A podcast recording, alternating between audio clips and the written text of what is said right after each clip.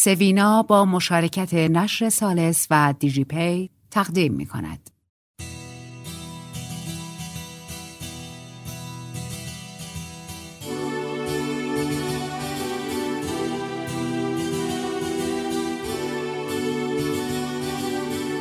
قصه شب سوینا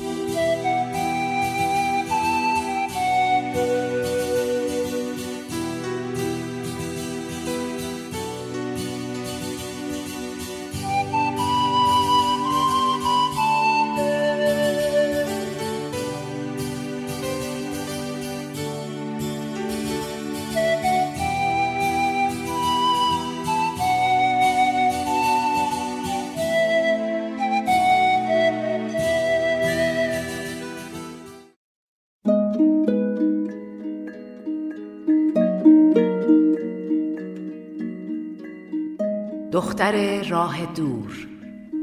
نویسنده رنات آرنز. مترجم محشید میرمعزی. راوی بهناز بستاندوست.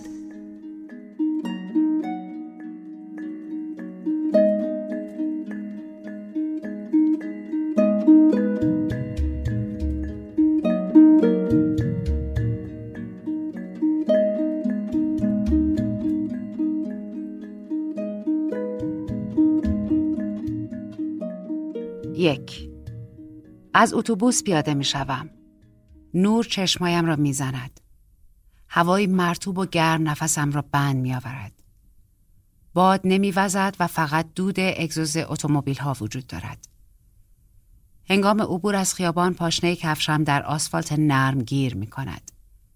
موتورسیکلتی بوغ زنان به سویم می آید. با صدا ترمز می کند و خانم رانندهش فحش می دهد. لباس به تنم چسبیده است.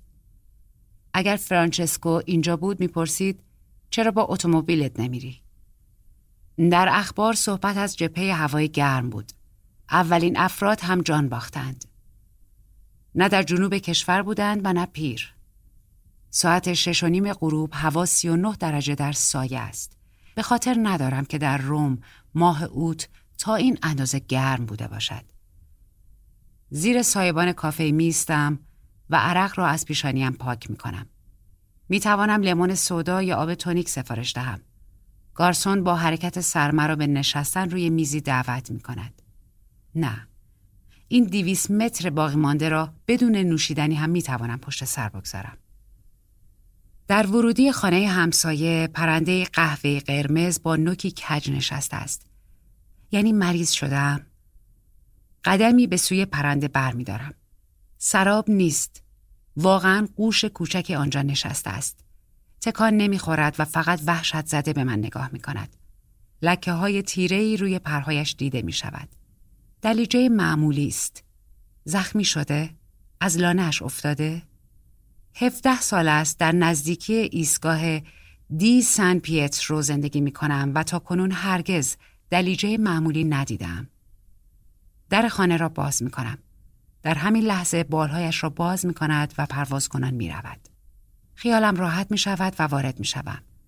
راه پله ها خنک است.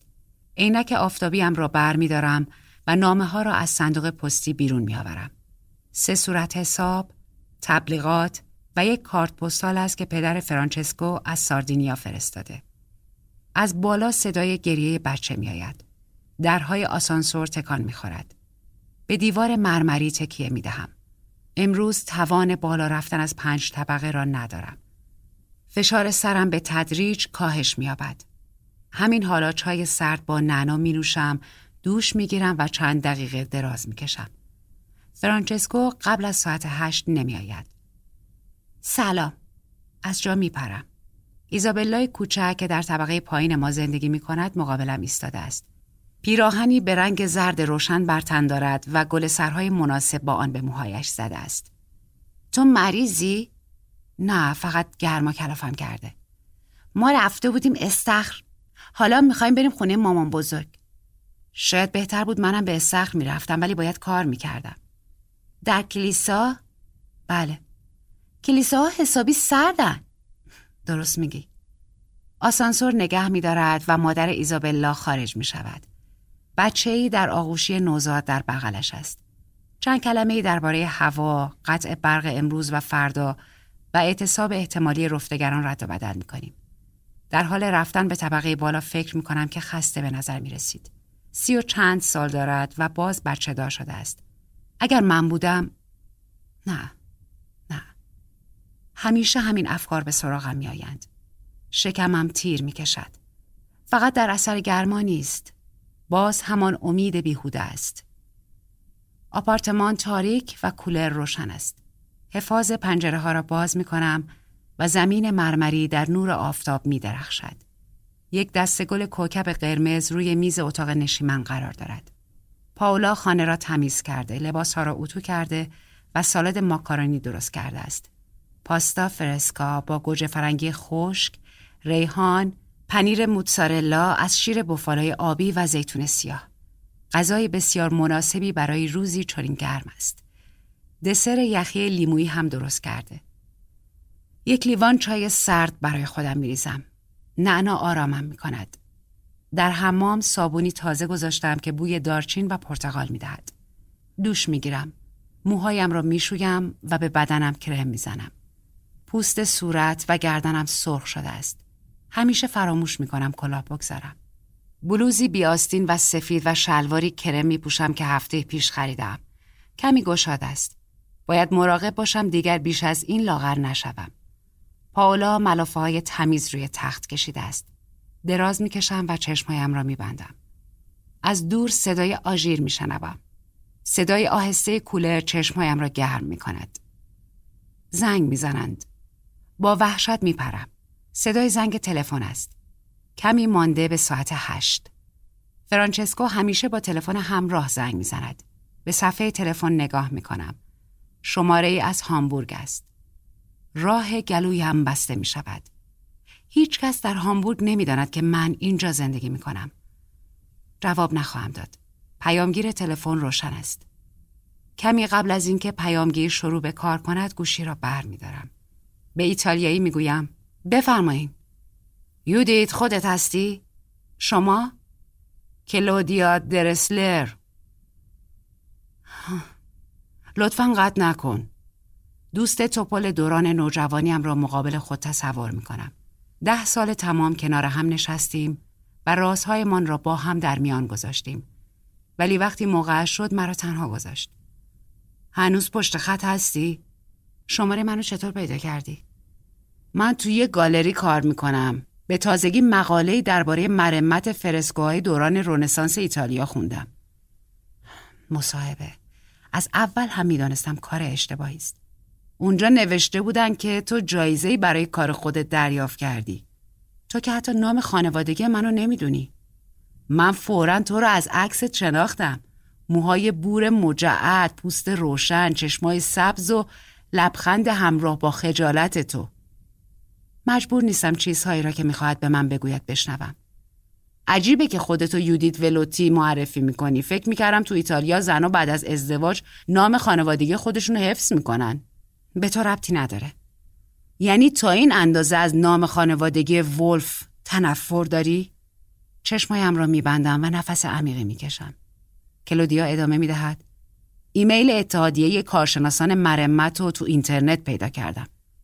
اجازه ندارن شماره تلفن خصوصی منو به کسی بدن. کار ساده هم نبود. بالاخره نوشتم که پای یه موضوع مهم خانوادگی در میونه. بعد اون خانم دلش به رحم اومد. آخه ایتالیایی ها به خانواده بسیار اهمیت میدن. چی کار داری؟ یودیت ما زمانی دوستای خوبی بودیم. تو دنیای دیگه. دنیایی که برای من دیگه وجود نداره. خونه والدین در وینترهوده رو به تخریبه. به من مربوط نیست. فقط فکر کردم شاید بخوای بدونی که حال والدینت حرفش را قطع کردم. نه. 20 سال گذشته یودیت. همین دیگه. چرا هنوز انقدر عصبانی هستی؟ تو حق نداری تو زندگی من دخالت کنی. قصد بدی ندارم. دیگه هرگز به من زنگ نزن. ولی قطع می‌کنم. دستم میلرزد.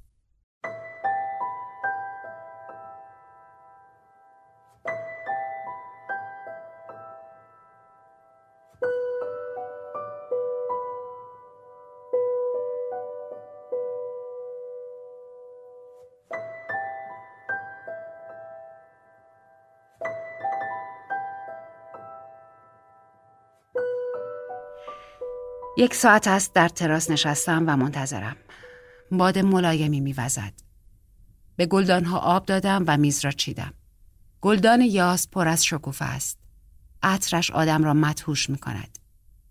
یک گکوی زرد قهوه‌ای برای پشه یا شاپرکی کمین کرده است. بعد در حالی که سرش به سمت زمین است، در امتداد پیش آمدگی لبه بام حرکت می کند. یاد اولین شبی میافتم که برای اولین مرتبه روی این تراس نشستم. چقدر تعجب کردم که فرانچسکو از دفتر وکالت یا خانوادهش برایم تعریف نکرد بلکه از عادات زندگی گکوها گفت. نمی‌دانستم که پاهایشان قابلیت چسبندگی دارد. خیلی چیزها را نمی‌دانستم.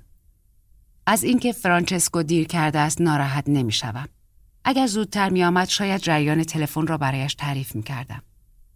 چرا گوشی را برداشتم؟ نوعی فشار درونی بود. نتوانستم مقاومت کنم اگرچه مغزم می‌گفت این کار را انجام ندهم. در پیامی که روی پیامگیر گذاشته ایم نام خانوادگیمان را نگفته ایم. بعد کلودیا پیامی میگذاشت من آن را پاک می‌کردم و اگر باز پیام میگذاشت آن را هم پاک می‌کردم. شاید بعد کلودیا دست از جستجوی من بر می داشت. گکو شاپرک بزرگی را می‌گیرد و تلاش می کند آن را قورت بدهد. پروانه در دهانش گیر می کند و بالهایش تکان می خورند. لیوان آبم را بر می دارم. گکو اهمیتی نمی دهد. تازه وقتی از جا بلند می شوم با شکارش در شکاف دیوار ناپدید می شود. کنار نرده ها می روم. کلیسای سن پیتر در نور نورافکنهایی که به آن تابانده می شوند می درخشد. نگاه هم در شهر می شرخد و به کوههای آلبانی در جنوب می افتد.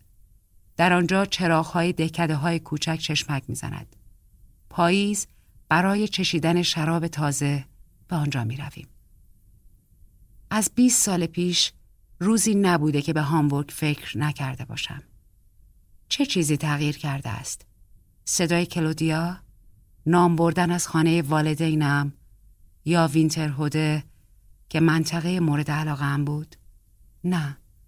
فقط کلمه رو به تخریب بود. یودیت متاسفم. برمیگردم. فرانچسکو مرا در آغوش می‌گیرد و میبوسد. باید غذا تو میخوردی. ترجیح میدم با تو غذا بخورم. مثل همیشه که خسته است، انگشتانش را میان موهای پرپشت خود می‌برد. تو دفتر قیامت دو شریک با همدیگه به شدت اختلاف دارن. حالا بشین من پاستا فرسکا و شراب ورمنتینوی خونک رو میارم. عالیه. وقتی به تراس باز میگردم فرانچسکو شمع‌های داخل شیشه و پشه‌کش را روشن کرده است. شراب میریزم و گیلاسی به او می‌دهم. آهسته می‌گوید به سلامتی تو. نگاهش جدی است. شروع به خوردن می‌کنیم. بعد از چند لغمه سیر می‌شوم. گویی چیزی سر معدم را بسته است. غمگین به نظر می‌رسی. اشک در چشمایم جمع می شود. در حالی که اطمینان داشتم خود را تحت کنترل دارم. او سوال را مطرح نمی کند و من هم جواب نمی دهم. بارها اینطور مقابل هم نشسته ایم. دیگه خودتو آزار نده. خیلی دلمون بچه می‌خواد. خودتو از بین می‌بری.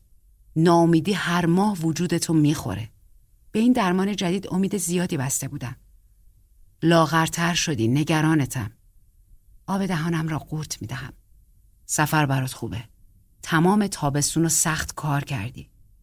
می‌خوام حتما کار روی فرشته ها رو تموم کنم. بعد استراحت می‌کنم.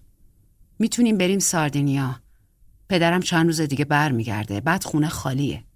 وقتی کار فرشته ها تموم شد. تو که از شنا کردن خوشت میاد. بعد همیشه اشتهات باز میشه. باز سر و کله گکو پیدا می شود و در کمین شکار تازه است. فرانچسکو دستش را روی بازوی من می‌گذارد. یودیت با وجود گرما موهای تنم سیخ می شود.